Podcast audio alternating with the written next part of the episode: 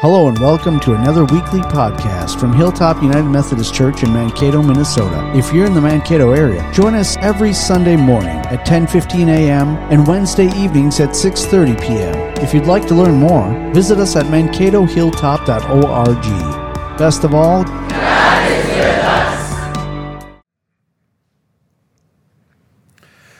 Well, as we continue on in the Sermon on the Mount, we're going to pick up right where we left off last week for our scripture reading, and that starts right with verse 7 of Matthew chapter 7.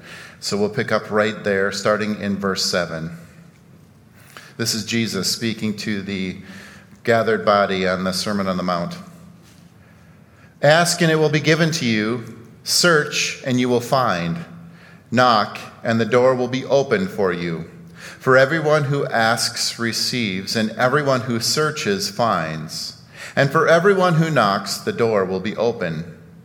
Is there anyone among you who, if your child asks for bread, will give a stone? Or if a child asks for a fish, will give a snake? If you then, who are evil, know how to give good gifts to your children, how much more will your Father in heaven give good things to those who ask him?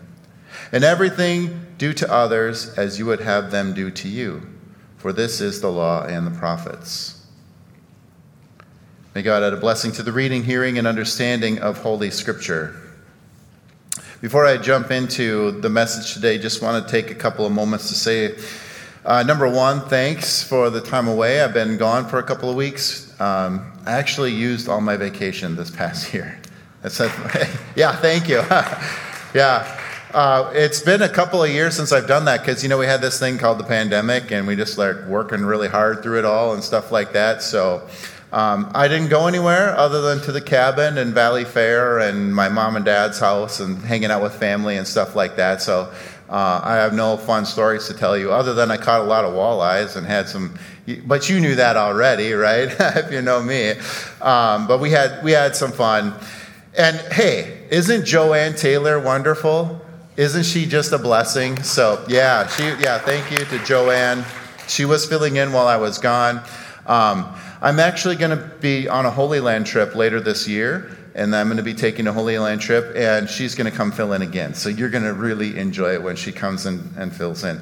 By the way, if you missed Wednesday night, you missed the getting sauced at church hilltop barbecue. Let me show you some pictures here. We had uh, lots of really delicious food that we here's you know we had over 100 some people at the barbecue in our fellowship hall. So if you were here you know what i'm talking about. You know plates piled high with ribs and brisket and i know that's not everybody's thing. So we even had like vegan soul food bowl and some other um, delicious food and you know, here's a picture of some of the girls enjoying their time there. Here, everyone who participated in the contest got one of these shirts. That's what the back looks like. Here's what the front looks like. Getting sauced at church. We did have a winner, and I know you've been anxiously waiting to hear who that winner was. If you missed on Wednesday, um, third place went to Nate Wolbig, second place went to Bob, and first place went to our own very own office admin Michelle. She got first place. So, congratulations, Michelle. she made a smoked Jamaican jerk chicken that was really good and nice and spicy. But it was the, it was the hands down winner. So, here's a picture of everyone who, well, almost everyone who competed. Um, we missed a couple people in this picture because Jocelyn wasn't able to make it, but Jocelyn and Tammy also uh, submitted a brisket. So, anyways, I'll tell you more about that in a minute. But so, thanks everyone. All right. I'm fascinated with science. You know this about me. This is one of the things I love to study. And actually, there was a big scientific debate that has been going on for 25 years between neuroscientists and philosophers. And it was all about the study of human consciousness. Now, we could spend a lot of time just talking about that. But back in 1998, so for 25 years, so 1998, a neuroscientist, Chris Koch, bet a philosopher, David Chalmers, that the mechanisms by which the brain's neurons produce consciousness would be discovered by June 23rd, 2023. That was just recently. And at the annual meeting for the scientific study of consciousness, which was just in New York City uh, about a week ago, they declared that the philosopher was the winner of that bet. That scientists have still not figured out how human consciousness works. What is human consciousness? If I say that, what do you think of? What comes to mind? It's kind of hard to nail it down. But consciousness is everything that a person experiences what they taste, what they hear, what they feel, and many more things. And it's oftentimes the thing that gives meaning to our life. We like to say humans have consciousness in a way that fish don't have consciousness. Or humans have consciousness, are sentient in a way that the ash tree is not sentient. So, despite a very vast effort by scientists who have dug into the neuroscient, uh, neuroscientific research of this, guess what? They really still don't quite understand how our brains work. So the philosopher was uh, proclaimed the winner of this scientific debate. So there's, you know, the reason I'm starting with that is because even though we know a lot about this world, we know tons of things about this world, we know more things now than we did five years ago and 10 years ago. There are so many things in front of us that we still don't know. In fact, um, I had a neuroscientist in one of my previous congregations, and he had his PhD in neuroscience. And he said, Well, if I were to put it as a percentage, I would say we know about 0.1%. About 0.1%. So even though we know a lot of things about this world, there's so much in front of us. And there's just everyday things that are going to change us that we don't know the, we, we have no idea. What's artificial intelligence going to do to our world? Everybody's talking about it and nobody knows what's going to happen. What's going to happen? What's going to happen when the cars start driving themselves? They're already doing that. Would you get in a car that was driving itself? Some people are shaking their head, being like, no, no, no, absolutely not. There might come a day when you won't be able to get insured to drive. It'd be cheaper to have the robots drive. I mean, so there's a, so much in front of us that the world is changing quickly and rapidly, and right now, it feels like things are stretching and pulling on us, doesn't it? It feels like the world is changing. I don't know if I like this. This isn't the way that I grew up. This isn't things that I know. And, and, it, and it can make us feel like, ugh, ugh, what's going on? So, even though we know a lot more than we did even 25 years ago, like these neuroscientists and philosophers were betting 25 years ago in 1998, the frontier in front of us in science and in our world is vast and continues to grow exponentially. Now, we know that simply asking for something from God doesn't work in a literal sense. We can't just say, Hey, God, give me something, and it appears. It doesn't work like that. You know that. That's not what Jesus is saying in the ask, seek, and knock. So he must be saying something different, right? Ask, seek, and knock. One of the things that he, the reason he starts with this passage right here, and we need to connect it to last week, is that last week it talked about do not judge. Don't go for the speck in your neighbor's eye when you have a log in your own. And so the first question the people listening to that sermon probably would have said, okay, I, I know what to not do, so, what can I do now? What are the things you can do? And that's when I think Jesus is saying, well, ask, seek, and knock. This is a way of saying, like, here's what you're supposed to do. Here's how you're supposed to live this life now. Don't judge, but now do these three things. So, what are those three things? Ask, seek, and knock. There's lots of times throughout the Bible where Jesus mentions how we need to seek and we will find, or, or where Scripture talks about seek the Lord and you will find him. In Psalm 27 8, seek my face, my heart says to you. Your face, Lord, do I seek. In Psalm 34, those who seek the Lord lack no good thing. Psalm 105 Seek the Lord in his strength, seek his presence continually. Psalm 119 Bless are those who keep his testimonies, who seek him with their whole heart. Do you notice how the Psalms are just filled with this notion of seeking the Lord and seeking him out? And I think Jesus picks up on that and says, You know this. You know this from the Psalms, you know this from the Old Testament. This is the posture we have as Christian people.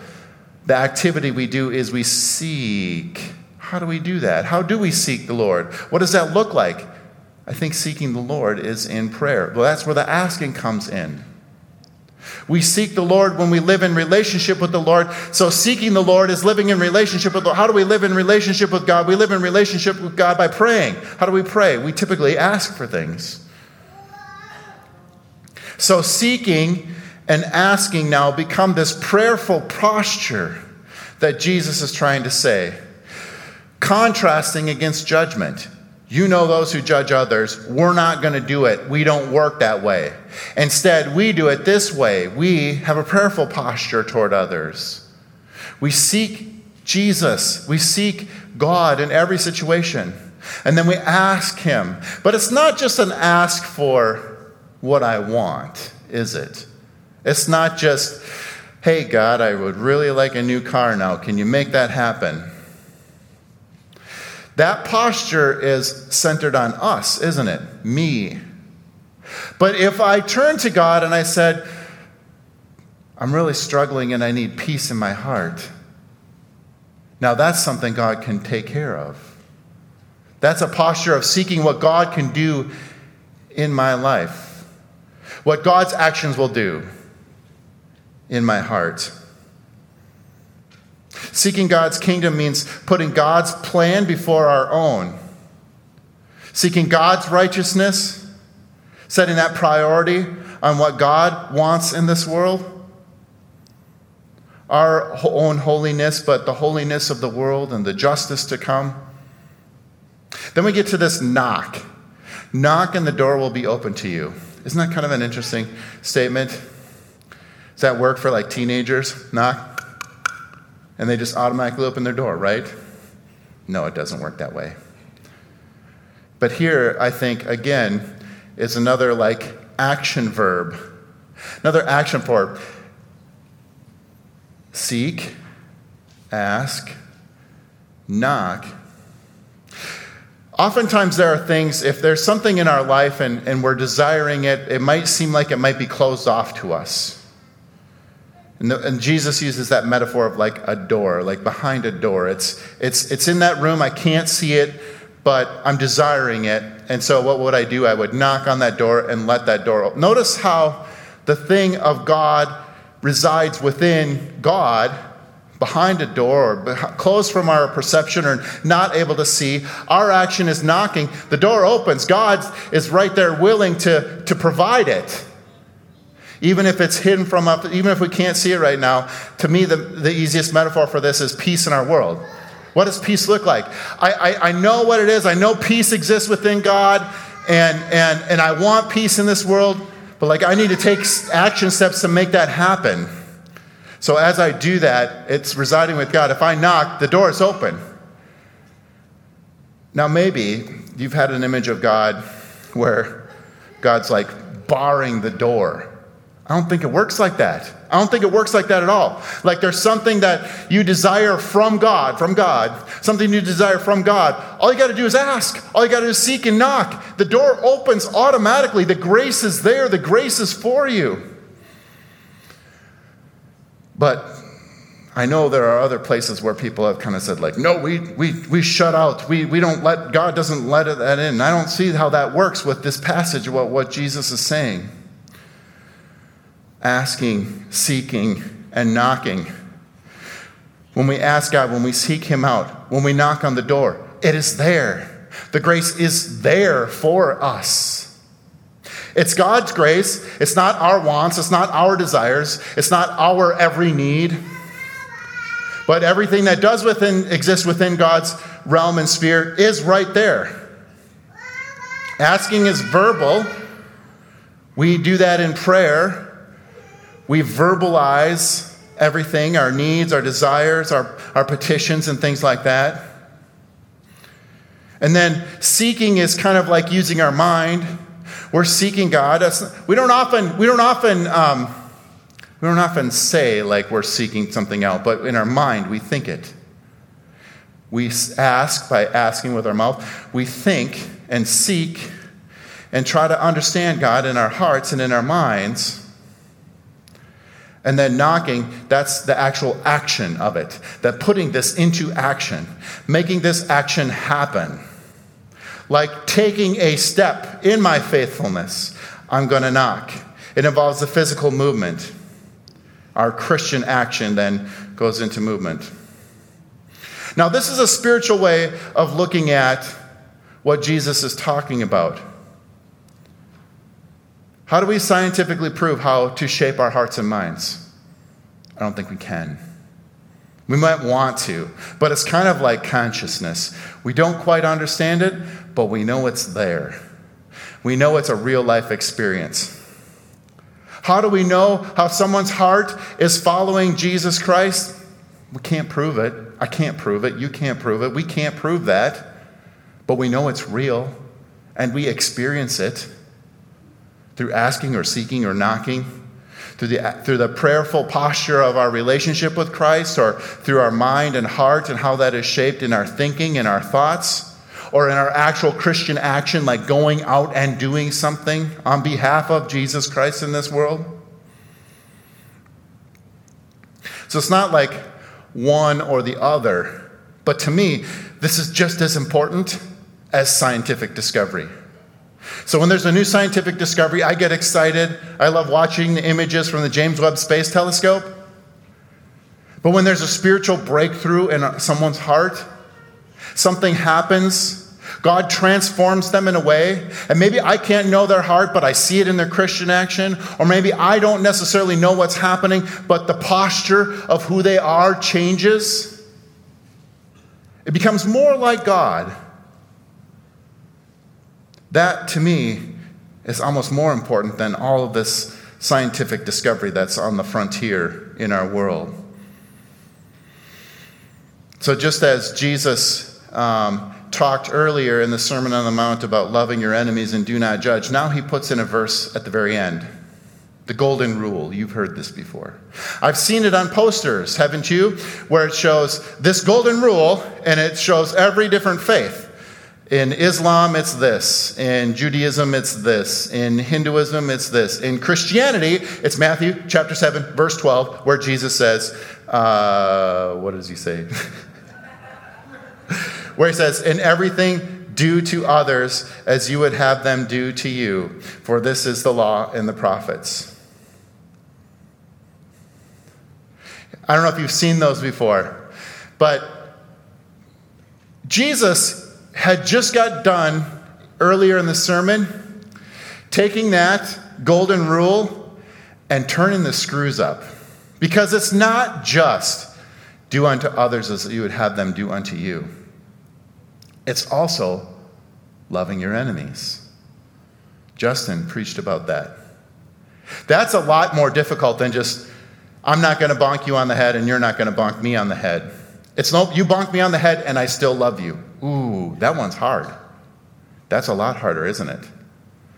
And it's not um, do unto others as I would have them do unto you, but boy, I'm going to think in my mind just how wrong you are.